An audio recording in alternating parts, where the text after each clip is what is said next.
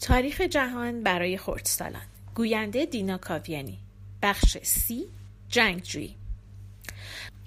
تا حالا این ضرب المثل رو شنیدین؟ هر کسی پنج روزه نوبت اوست. می‌دونین یعنی چی؟ یعنی هر چیزی یک عمری داره. مثل قهرمانای ورزشی. هر چند سال یه بار یه نفر یا یه تیم قهرمان میشه. بعدش دیگه اون قهرمان نمیشه. یه آدم دیگه یا یه تیم دیگه میاد و قهرمان میشه. بین کشورها و ملتها هم همینطوره. هر از چندی یه کشوری قهرمان و فرمان روا میشه. بعد اون پیر میشه و این مقام به یه کشور دیگه می‌رسه. بین این ملت هایی که داستاناش رو با هم خوندیم اول نینوا قهرمان جهان بود بعد بابل بعد ایران بعد یونان آخر سرم مقدونیه. یادتونم هست که بهتون گفتم امپراتوری اسکندر پاره پاره شد. حالا ببینیم چه بلایی سر همون تیکه پاره های امپراتوریش اومد. اسکندر موقع کشورگشایی به سمت خاور یا شرق می‌رفت یعنی جایی که خورشید طلوع می‌کنه. و به سمت باختر یا غرب یا جایی که خورشید غروب می‌کنه نمیآمد. سمت غرب مقدونیه سرزمین روم بود که کشوری کوچیک با کوچه های تنگ و خونه های چوبی بود که اهمیت زیادی نداشت و اسکندر اصلا توجهی به اونجا نکرد.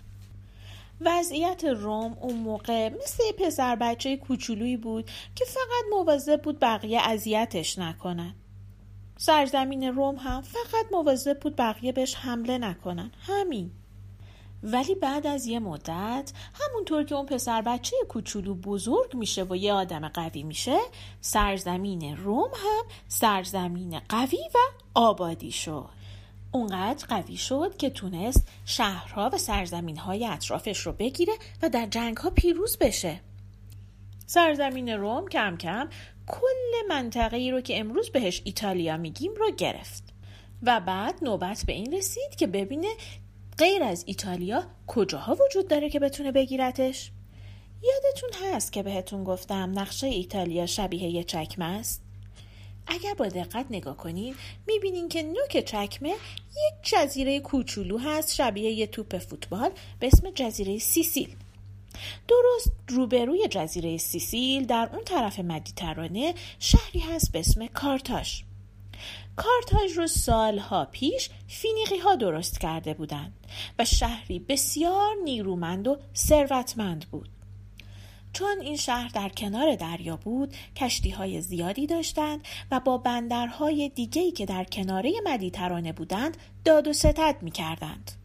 مثل شهرهای سور و سیدا که اونها هم از شهرهای قدیمی فینیقیه بودند و در کنار دریای مدیترانه قرار داشتند. مردم کارتاش کمی حسود بودند. چشم نداشتند ببینن روم انقدر پیشرفت کرده و به توانایی های روم حسادت می‌کردند. مردم روم هم به ثروت و بازرگانی مردم کارتاش حسادت می‌کردند و دنبال بهانه‌ای بودند تا با اونها بجنگند. شما بهتر می‌دونین. دعوا راه انداختن اصلا کاری نداره.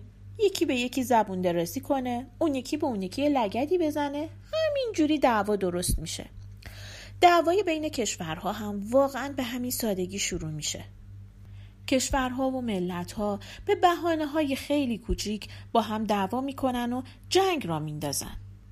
فقط تفاوت جنگ بین کشورها و بچه ها اینه که آخر سر تو دعوای بچه ها یه بزرگتری پیدا میشه و همشون رو دعوا می‌کنه میفرسته سراغ کاراشون. ولی تو دعوای بین کشورها و آدم بزرگا همچین اتفاقی نمیافته.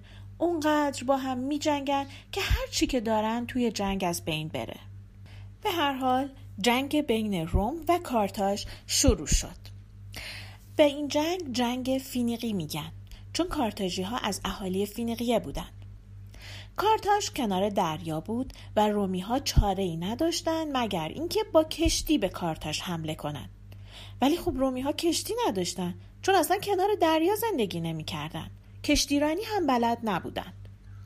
ولی کارتاژی ها کشتی های فراوانی داشتند و کشتیرانان ماهری هم بودند. اما یک روز جریان آب یک کشتی شکسته کارتاژی رو به ساحلی که نزدیک رومی ها بود برد. رومی ها بلا فاصله از روی اون کشتی کشتی های دیگه ای درست کردند و تونستن به کارتاژ حمله کنند.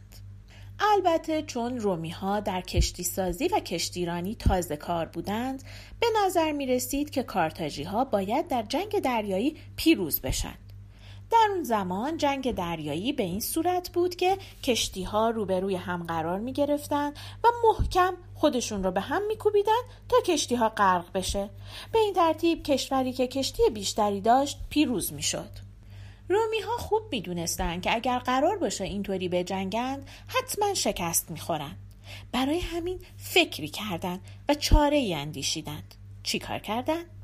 یک نوع چنگک خیلی بزرگ درست کردن بعد همونطور که از کنار کشتی های کارتجی رد می شدند به جای اینکه کشتی خودشون رو محکم به کشتی کارتجی بکوبن از کنارش رد می شدن چنگک رو به کشتی کارتجی مینداختن و با اون چنگک کشتی کارتجی رو به طرف خودشون می کشیدن. بعد که دوتا کشتی کنار هم قرار می گرفتن سربازهای رومی از روی کشتی خودشون روی کشتی کارتاژی ها می پریدن و درست این اینکه توی خشکی دارن می جنگن با سربازهای کارتاژی می جنگیدن و اونها رو از بین می بردند. این شیوه جنگ رومی ها کارتاژی ها رو قافل گیر کرد چون اونا تا حالا اصلا اینجوری نجنگیده بودند. اولش نزدیک بود کارتاژی ها شکست بخورن. ولی اونها هم زود شیوه جنگ رومی رو یاد گرفتن. بعد کارتاژی ها داشتن پیروز می شدن. اما سرانجام کارتاژی ها شکست خوردن و جنگ اول کارتاژ با پیروزی رومی ها تمام شد.